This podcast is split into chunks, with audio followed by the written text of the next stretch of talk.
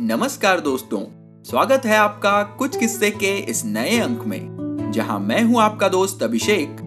इतिहास में घटे एक और रोचक किस्से के साथ। तो किस्सा कुछ यूँ था कि जब भारत ने की ईरान के मैत्री प्रस्ताव की उपेक्षा। दोस्तों, इन दिनों अमेरिका और ईरान के बीच उपजे तनाव ने पूरी दुनिया को चिंता में डाल रखा है। दोनों मेरी मुर्गी की एक टांग की तर्ज पर अपने अपने कदमों को सही ठहराने में लगे हुए हैं।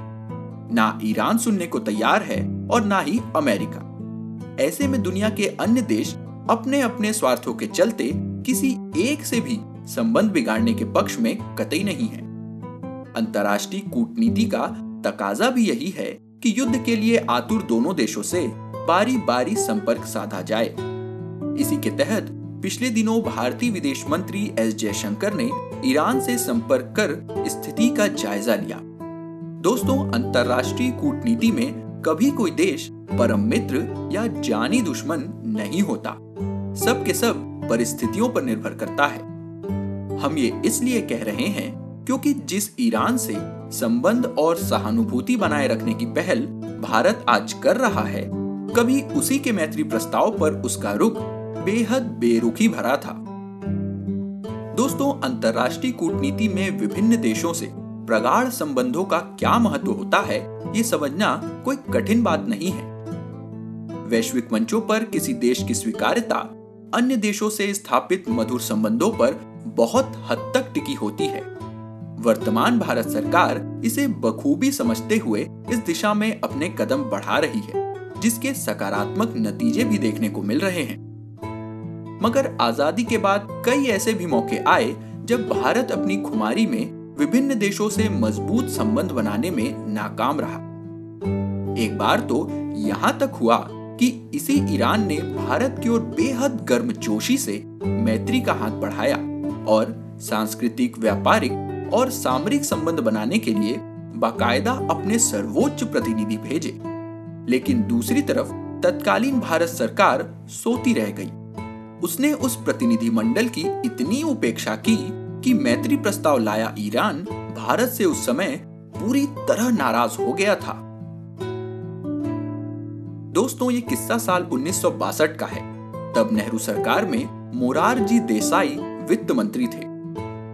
देसाई का एक दौरे के चलते ईरान जाना हुआ, जहाँ उनकी भेंट ईरान के ताकतवर सैफ आज़ाद से हुई।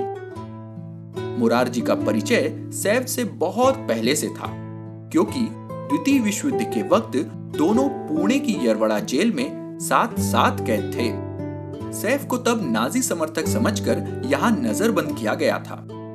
तभी से सैफ और मुरारजी की गहरी दोस्ती हो गई थी।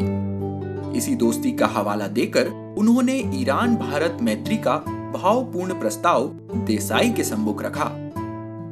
इस दौरे के बाद ईरानी प्रतिनिधि मंडल भी भारत आया।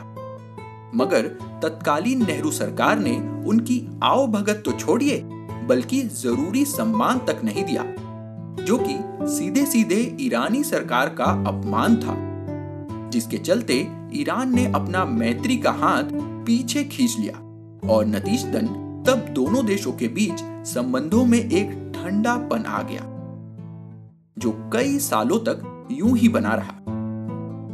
मगर दोस्तों, आपके और हमारे बीच ये ठंडापन हम कभी नहीं आने देंगे, क्योंकि भारत के कूटनीतिक कदमों के ऐसे ही किस्से हम आपको सुनाते रहेंगे। लेकिन आज का किस्सा बस यहीं तक। अगर आपको ये और हमारे पिछले किस्से पसंद आ रहे हैं तो इसे अपने यारों दोस्तों के साथ ज़रूर शेयर करें।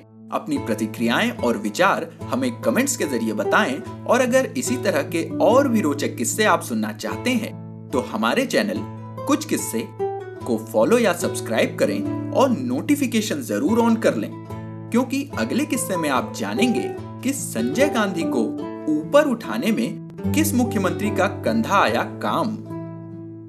तो दोस्तों, आज के लिए बस इतना ही। जल्द मिलेंगे इतिहास में घटे एक और दिलचस्प किस्से के साथ। तब तक के लिए अपने दोस्त अभिषेक को दीजिए इजाज़त। नमस्कार, जय हिंद।